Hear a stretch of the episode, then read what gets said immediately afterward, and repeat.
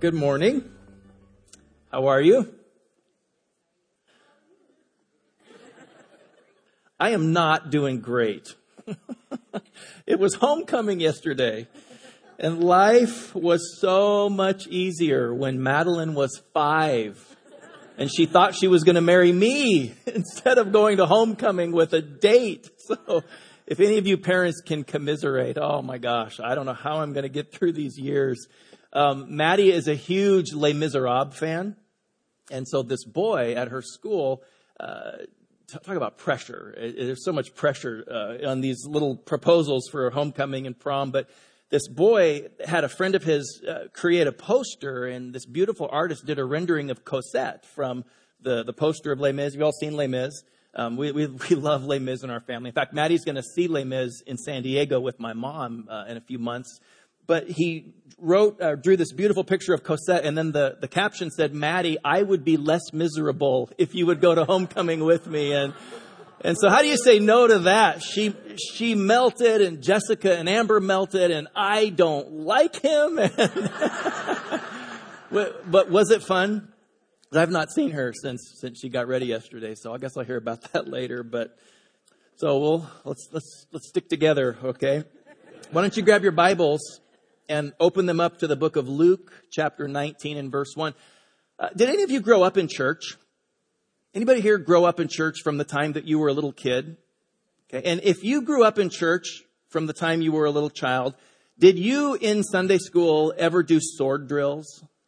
Anybody here ever do a sword drill? A sword drill was kind of a fun little Bible familiarity game where the students would, would be asked to take their Bible and hold it up in kind of a neutral position. If, if you're new to church or you didn't go to Sunday school, I'll tell you what a sword drill is. They would hold their Bible up like this, and then the teacher would throw out a reference like Luke 19:1, and and the students either had to be sitting down or they would take a knee, and then they would scramble to see who could find it. And the first kid that could find it would jump up and start reading the verse, and then they would get a point for their team. And I tell you what, we took the sword drills so seriously. It was like it was like a Wild West duel, and I felt like I was Clint Eastwood. I, I would get my I would get my Bible all set, and I'd kind of stare down my, my classmates and, you know, squint a little bit and take one last puff on the cigar and then, and then I would crush them finding verses like Luke 19:1 where it says that Jesus entered Jericho and was passing through. This is such a, a casual opening verse. Jesus just entered the city and he was just passing through and it's so casual and, and nonchalant until we remember that the Bible teaches us that Jesus was God. Jesus was the fullness of deity in human form. And so as this chapter begins, God is passing through the city. And I just wonder how many times in our lives has God passed by and maybe we didn't even notice it. I do not want to miss any moments in my life. I don't want to have deity move past me and then be unaware of it. You know, over in the Old Testament, in Genesis 28, Jacob, Abraham's grandson, runs away from home. And while he's running away from home, he gets fatigued, he falls asleep, and he has a dream. And in this dream, a gigantic ladder gets set up that stretches from earth all the way to heaven. And these angels are ascending and descending on this ladder. And then God himself stands at the top of the ladder and, and he speaks to Jacob and Jacob wakes up and he said, Oh my God, the Lord was in this place and I didn't even realize it. And I so want us to be a church that's, that's attuned to what God is doing. I don't ever want to, to wake up and rub my eyes and realize oh, the, the deity passed by and, and we missed out. In Luke 19, 1, Jesus entered Jericho and was passing through. And a man was there by the name of Zacchaeus. And incidentally, the name Zacchaeus means pure. Zacchaeus was a chief tax collector and he was wealthy. He wanted to see who Jesus was, but because he was short, he could not see over the crowd. So he ran ahead and climbed a sycamore fig tree to see him, since Jesus was coming that way. When Jesus reached the spot, he looked up and he said to him, Zacchaeus, come down immediately. I must stay at your house today. So he came down at once and welcomed him gladly. All the people saw this and began to mutter, He's gone to be the guest of a sinner. But Zacchaeus stood up and he said to the Lord, Look, Lord, here and now I give half of my possessions to the poor, and if I have cheated anybody out of anything, I will repay them four times the amount. Jesus said to him, Today salvation has come to this house, because this man too is a son of Abraham. For the Son of Man came to seek and save the lost. So we're in our third week today of a little short series that we're doing here at Grace called Reversing Four Tragic Isms.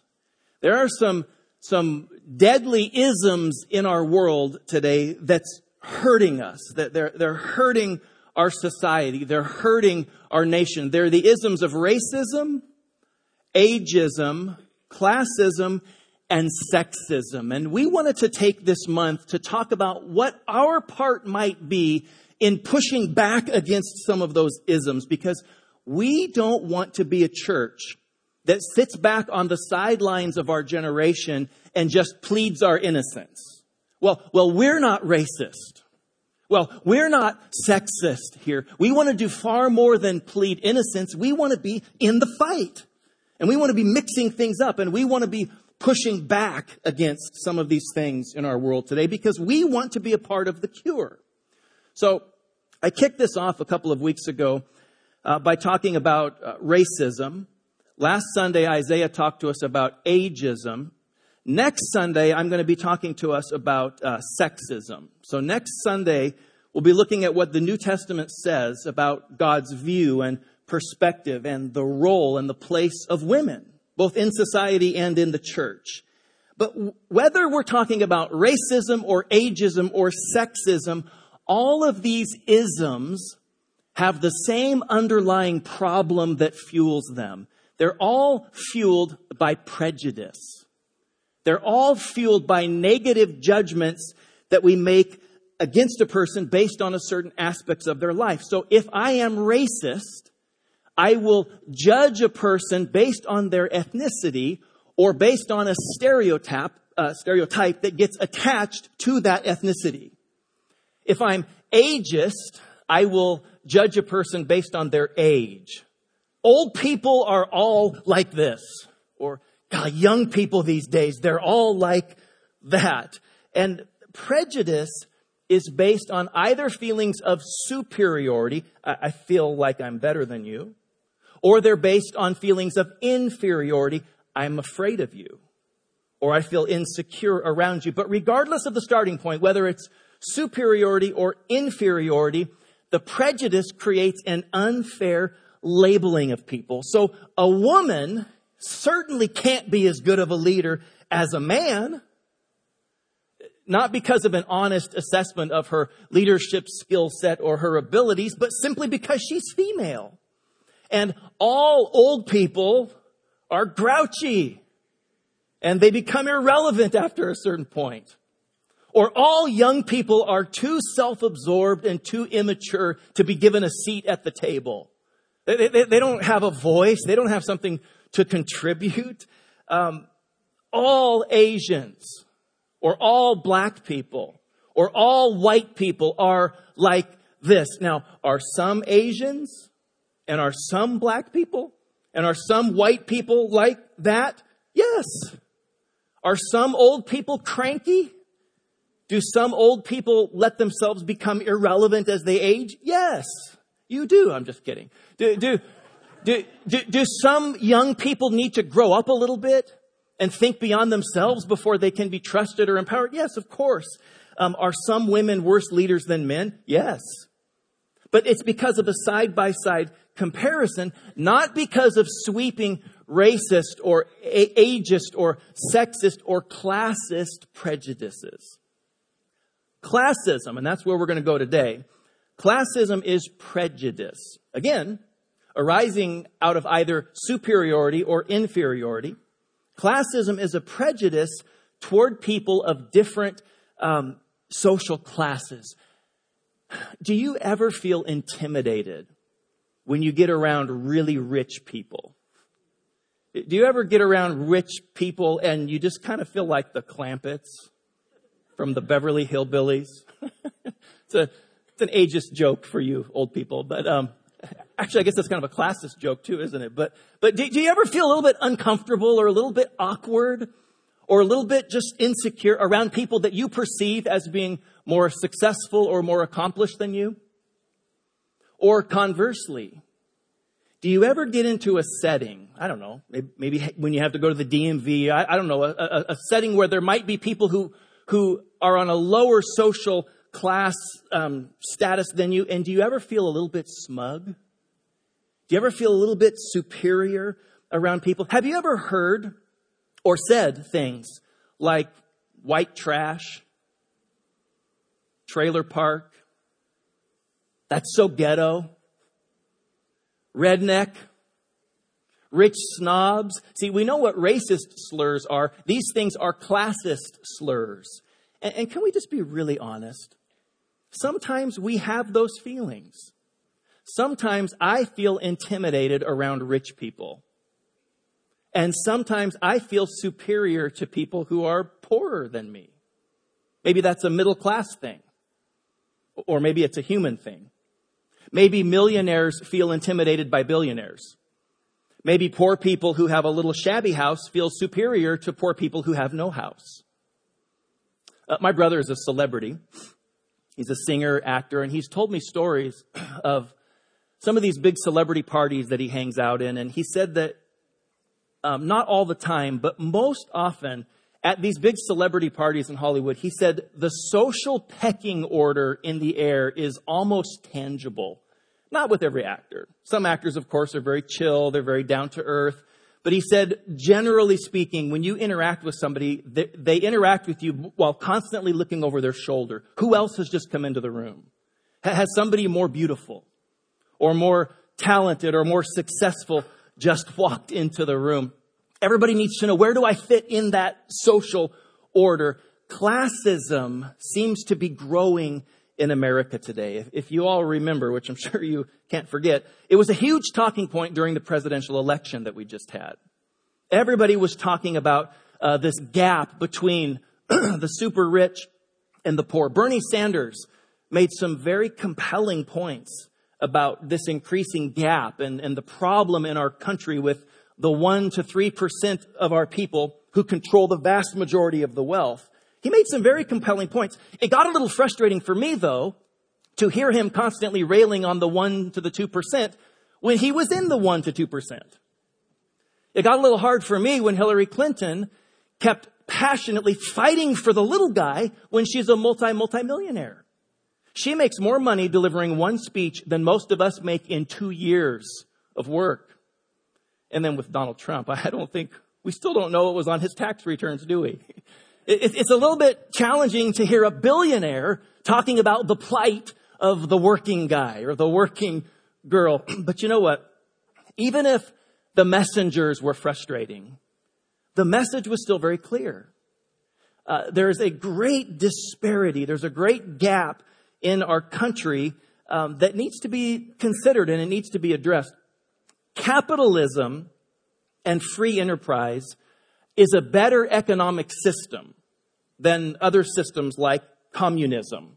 People need to be empowered to chase their dreams and maximize their potential. And it's good for our country when somebody can use their talents and start a company and employ uh, many, many people. But there are also systems and there are also structures embedded inside a capitalistic society that keeps certain people trapped in certain levels of, of uh, uh, prosperity or the lack of prosperity. Um, we, we all have the same Declaration of Independence. We've all been endowed with rights of life, liberty, and the pursuit of happiness, but not everyone has the same means of pursuing those rights. The other day I was getting all uptight with myself I had been eating terribly and I was thinking to myself, man, I got to get back on it. Got to start drinking more water and I need to be done with all this junk food and I need to get back to the lean proteins and the, the fresh vegetables. And then I thought to myself, I have the option of buying lean proteins. I have the option of doing a 30 day plan to get back on track. I don't have to feed my family on bulk junk food. I don't have to feed my family on mac and cheese that you can buy in bulk and things like that. There's, there are systems in place today. Now that sounds like a treat to some of you. I know that, but, um, mac and cheese sounds kind of good, but, um, but there are systems in, in place in our country that, that, that, that need to be addressed. And listen, a sermon at Grace Church from a pastor. I'm not a politician. I'm not an economic strategist. A sermon is not going to fix classism in America. But it might fix classism to a degree in here, in our heart. And it might affect the way we approach ministry.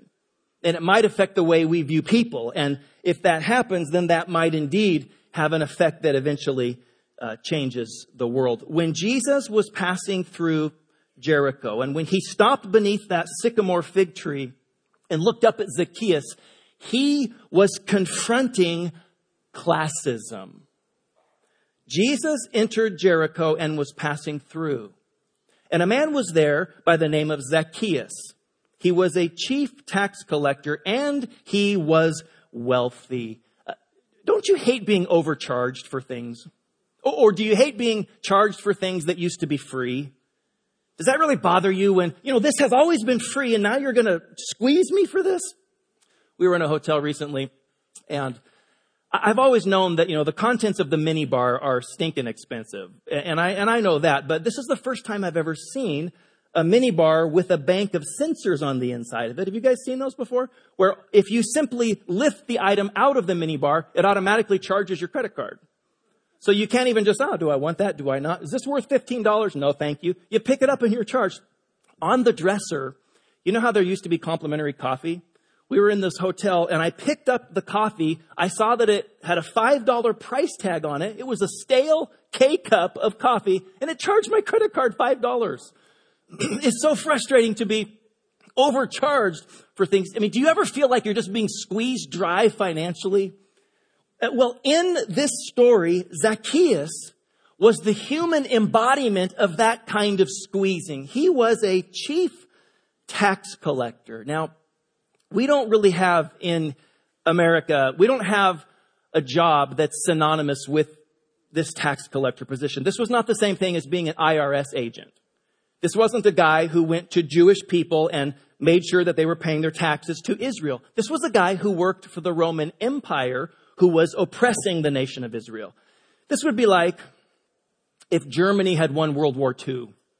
And so now we Americans not only have to pay taxes to America, but we also have to pay taxes to Germany. Uh, when we moved away from Washington state to go to Colorado, April 15th was a culture shock for us because there's no income tax in Washington state.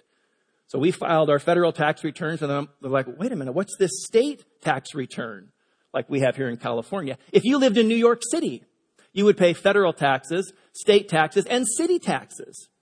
Well, these people in this time were paying taxes to Israel, and then they were paying taxes to their oppressor, Rome, and the tax collectors were Jewish people who worked for Rome. And everybody knew that the way a Jewish tax collector made their money was through extortion. It was through squeezing.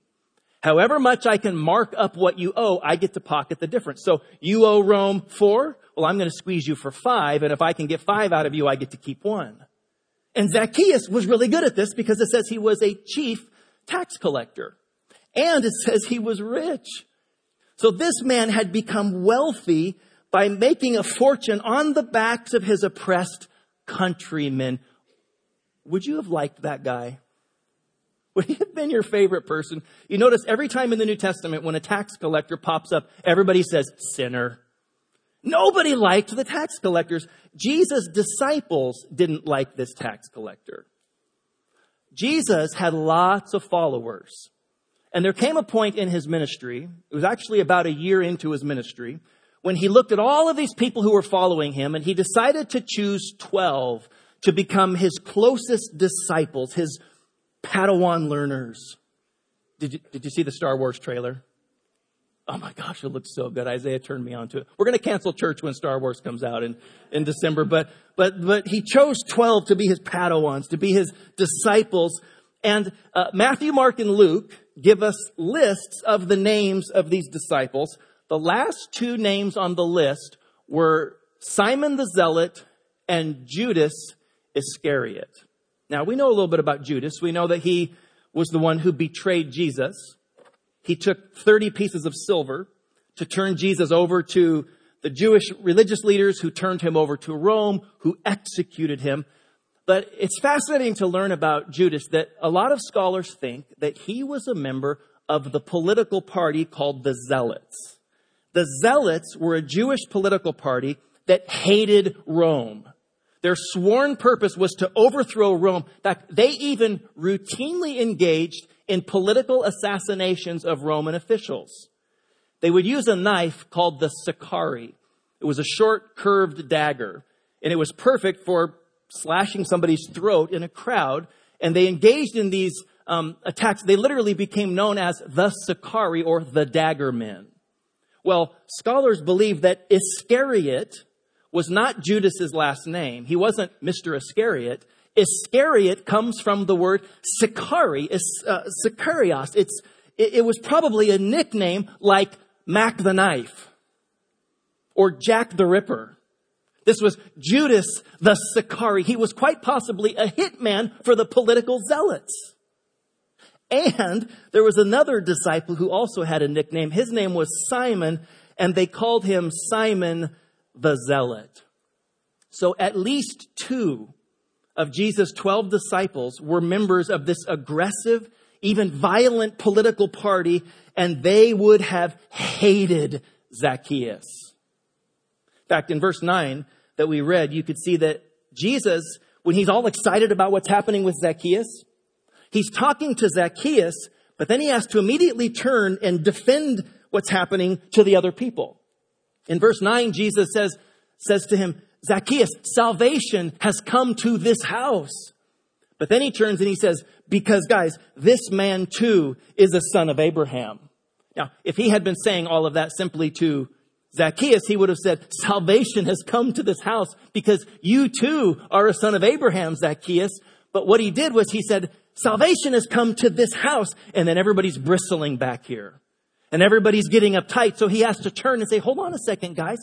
This man too is a son of Abraham. I know you'd like to slash his throat if you could, but I see him as a pure, washed, rescued son of Abraham, just like you guys are.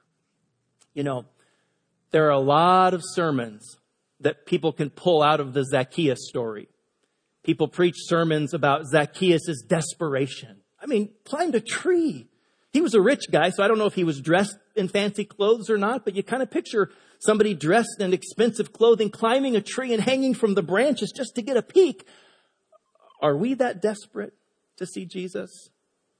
Sometimes people preach about Jesus' excitement. I mean, it sounds like Jesus couldn't wait to get to Zacchaeus' home. Are we excited? To be with people who need an encounter with Jesus Christ.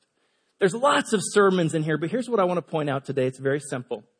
In this story, Jesus shows us the cure for classism.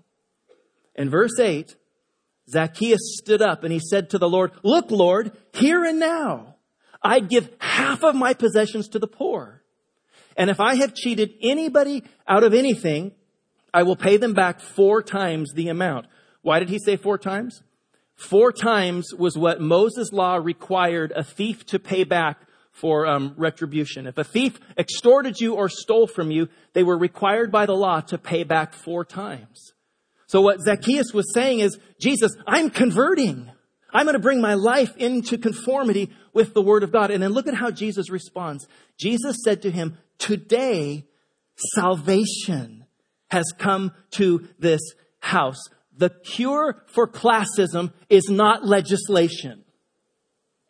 The cure for classism in our country is not sensitivity training. The cure for classism in America is not merciful initiatives to try and serve the poor. The cure for classism is salvation. Salvation came to Zacchaeus' home, and when it did, it changed him, and suddenly classism is being addressed. 50% of what I have is now going to be funneled toward the poor. Anybody who's ever been oppressed is now going to be restored. See, all of these isms are heart issues. You can't cure racism with diversity training. Michael Scott tried that in the office and it didn't work. you can't cure sexism through affirmative action. Affirmative action can ensure that a few more women get hired, but that doesn't cure a heart. You, you, can't, you can't do a program for, for the poor and expect that to change a heart. Salvation is the cure to the isms in our world. In fact, over in, in 1 Samuel 10, when Samuel the prophet is addressing the newly elected King Saul or appointed King Saul, he explains to him what is going to happen to him when God's salvation and power comes into his life. It says in 1 Samuel 10, 6, the Spirit of the Lord will come powerfully upon you and you will prophesy with them and you will be changed into a different person. Over in the New Testament, the apostle Paul says in 2 Corinthians 5:17, if anyone is in Christ, the new creation has come. The old is gone and the new is here. Legislation doesn't change a person. Salvation does. Encountering the life of God does. Getting overwhelmed by and filled up with the Spirit of God does. So the first step to reversing any of the isms in our world is salvation. It's a renouncing of our sins. It's a receiving of God's forgiveness. It's an embracing of the new life that God makes available through Jesus Christ by the empowerment of God's Holy Spirit. And here's the thing about salvation. It's more than a prayer. It's more than a mental, I believe in Jesus.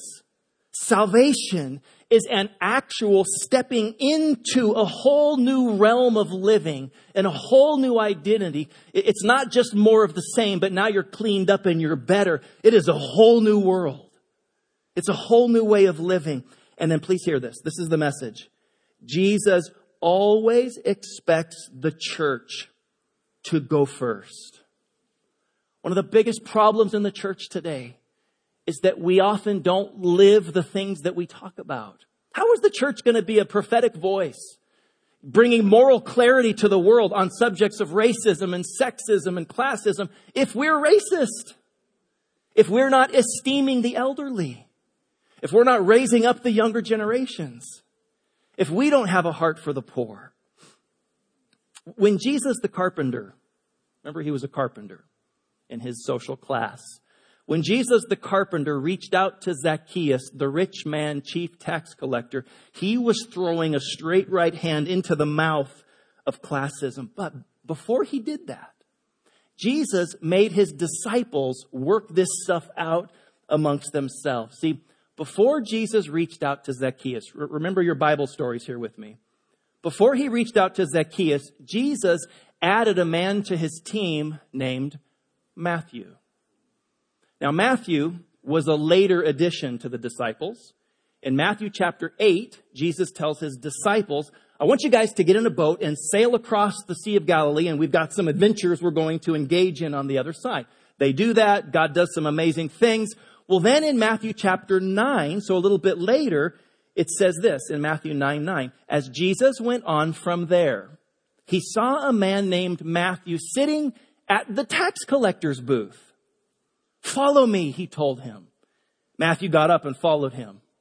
While Jesus was having dinner at Matthew's house, many tax collectors and sinners came and ate with him and his disciples.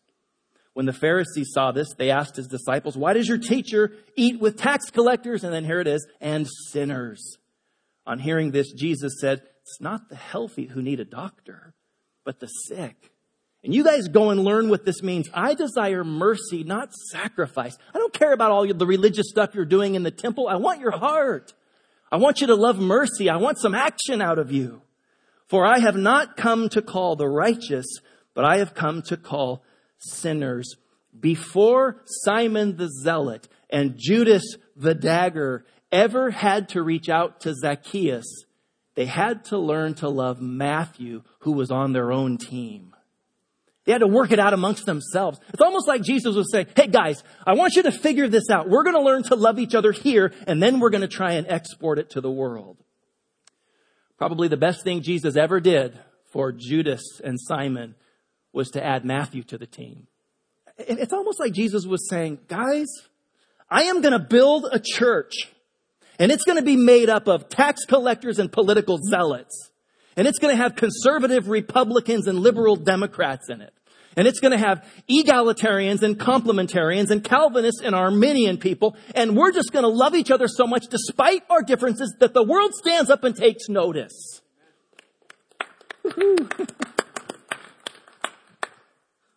I want to be a part of that church. You know, it seems like Jesus was excited to meet Zacchaeus. It's almost like he couldn't wait to reach out to a rich person. You know, Jesus is waiting to reach rich people. And he's also waiting to reach poor people. And I think he's waiting for some people to stand in the gap with him. One more thing this morning. Do, you know who else was in Jericho on that day when Jesus passed through? A fellow named Bartimaeus. Bartimaeus was a beggar. And, and he was the opposite end of the social class spectrum from Zacchaeus. If you're in Matthew 19, just back up a couple of verses, or excuse me, Luke 19, back up to Luke 18, verse 35. In Luke 18, 35, it says, As Jesus approached Jericho, remember, our text today began with Jesus passing through Jericho and entering the city. So as Jesus comes up upon the city gates, which he's about to go through and pass through, a blind man was sitting by the roadside begging. And when he heard the crowd going by, he asked what was happening. And they told him, Jesus of Nazareth is passing by. So he called out, Jesus, son of David, have mercy on me. And those who led the way rebuked him and told him to be quiet, but he shouted all the more, son of David, have mercy on me. So Jesus stopped and he ordered the man to be brought to him. And when he came near, do you, do you not just love Jesus? Oh my gosh. When the man came near, Jesus asked him, What do you want me to do for you? Lord, I want to see, he replied. And so Jesus said to him, Receive your sight. Your faith has healed you. Immediately he received his sight and followed Jesus, praising God. And when all the people saw it, they also praised God. So on the exact same walk, Jesus heals a beggar and he restores a rich man. And while both of those are happening, the future leaders of the church, Andrew, Peter, James, John, Thaddeus, Jude, Simon, Judas, they're watching this. And they're watching the mission of Jesus. Jesus' mission doesn't just tack on a little bit of helping hands, caring hearts so we feel good that we're doing something for the poor. Jesus' ministry doesn't just reach out once in a while and we'll do, we'll do a few things because it's kind. No, it was central to the ministry. A compassion for the poor and a commitment to reach the world was central to Jesus' ministry. See, there's a lot that a church like Grace can't do in reversing these isms. I mean, come on. We're, we're, we're a couple hundred people here this morning. We, we can't get everyone off the streets. We can't convince every rich person that they have a need for God, but we can practice compassion. We can uh, reach out to the rich people in our spheres. There's a lot of rich people today who know they have an internal need. They know that, that reaching the summit hasn't satisfied them the way they thought that it would. You know, the longer I experience salvation, the longer the salvation of God works in me, the more, um, the more I care about the poor. I don't care about the poor more than other people care about the poor. I'm just saying compared to myself. There's some people who don't even know Jesus that probably care about the poor more than I do. Some people are just more caring. But, but, but since salvation has worked in me, I care about the poor more than I used to care. I care about the oppressed more than I used to care. If salvation is at work in you, you will increasingly care. If it's been a long time since there was an increase in your care, salvation isn't at work in you. It doesn't mean you're not a Christian. It doesn't mean God doesn't love you. It doesn't mean He's not going to take care of you eternally. What it means is salvation, the life of God is not presently at work in you. God cares about the poor and He cares about the poor behind gated communities too. So here's what I would like to do. Um, I want to make a big ask this morning. I'm going to have the worship team come back up and we're going to, they're going to do another song and we're going to have kind of a, an old school altar call time, except I'll let you stay in your chair. You can use your chair today as your altar moment. Jessica and I grew up in churches where sermons would happen and then there was a response and people expected God to touch them in that moment. They didn't just have a sermon go in there thinking, and that's pretty good, and I'll go think about it and I'll go work on it. No, it was in this moment, God, I'm opening my heart to you. In this moment, I want you to change me. Here's my, my big ask today. Would you be willing to consider your life and reorder it so that generosity and compassion and outreach is central? Sometimes we set the bar so low in church. We're just desperate for people. Would you just give a little bit to the church? Would you, if you can get somebody to pay their tithe, that's amazing. Somebody who pays a tithe to the church and then they give a little bit to other organizations. That's huge today. No, uh, would you be willing to reorder your life so that you can be more generous? And I'm not talking about being more generous to Grace Church, but to be more generous to be used by God to be an answer to some of these things. In fact, we have resources that can help you. If you've never done Financial Peace University, that's a tool that we have that can help a person learn how to get out of debt, how to get positioned differently so that they have something more to give this whole crazy jacked up world that we're in where we're maxed out and we're leveraged and yet we still want more, that is totally contrary to the kingdom of God. That, that's just, that's just the American dream a little bit Christianized.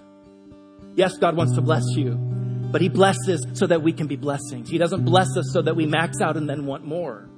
So I, I want to ask us to search our hearts today and maybe maybe there's some radical steps God's going to ask you to do. It doesn't mean Zacchaeus became poor. It just means he was no longer obsessed with hoarding. He was a very rich man. He probably gave away half and still had a lot. And that's okay. But he became generous. He became a conduit. He became a um, part of the cure for classism.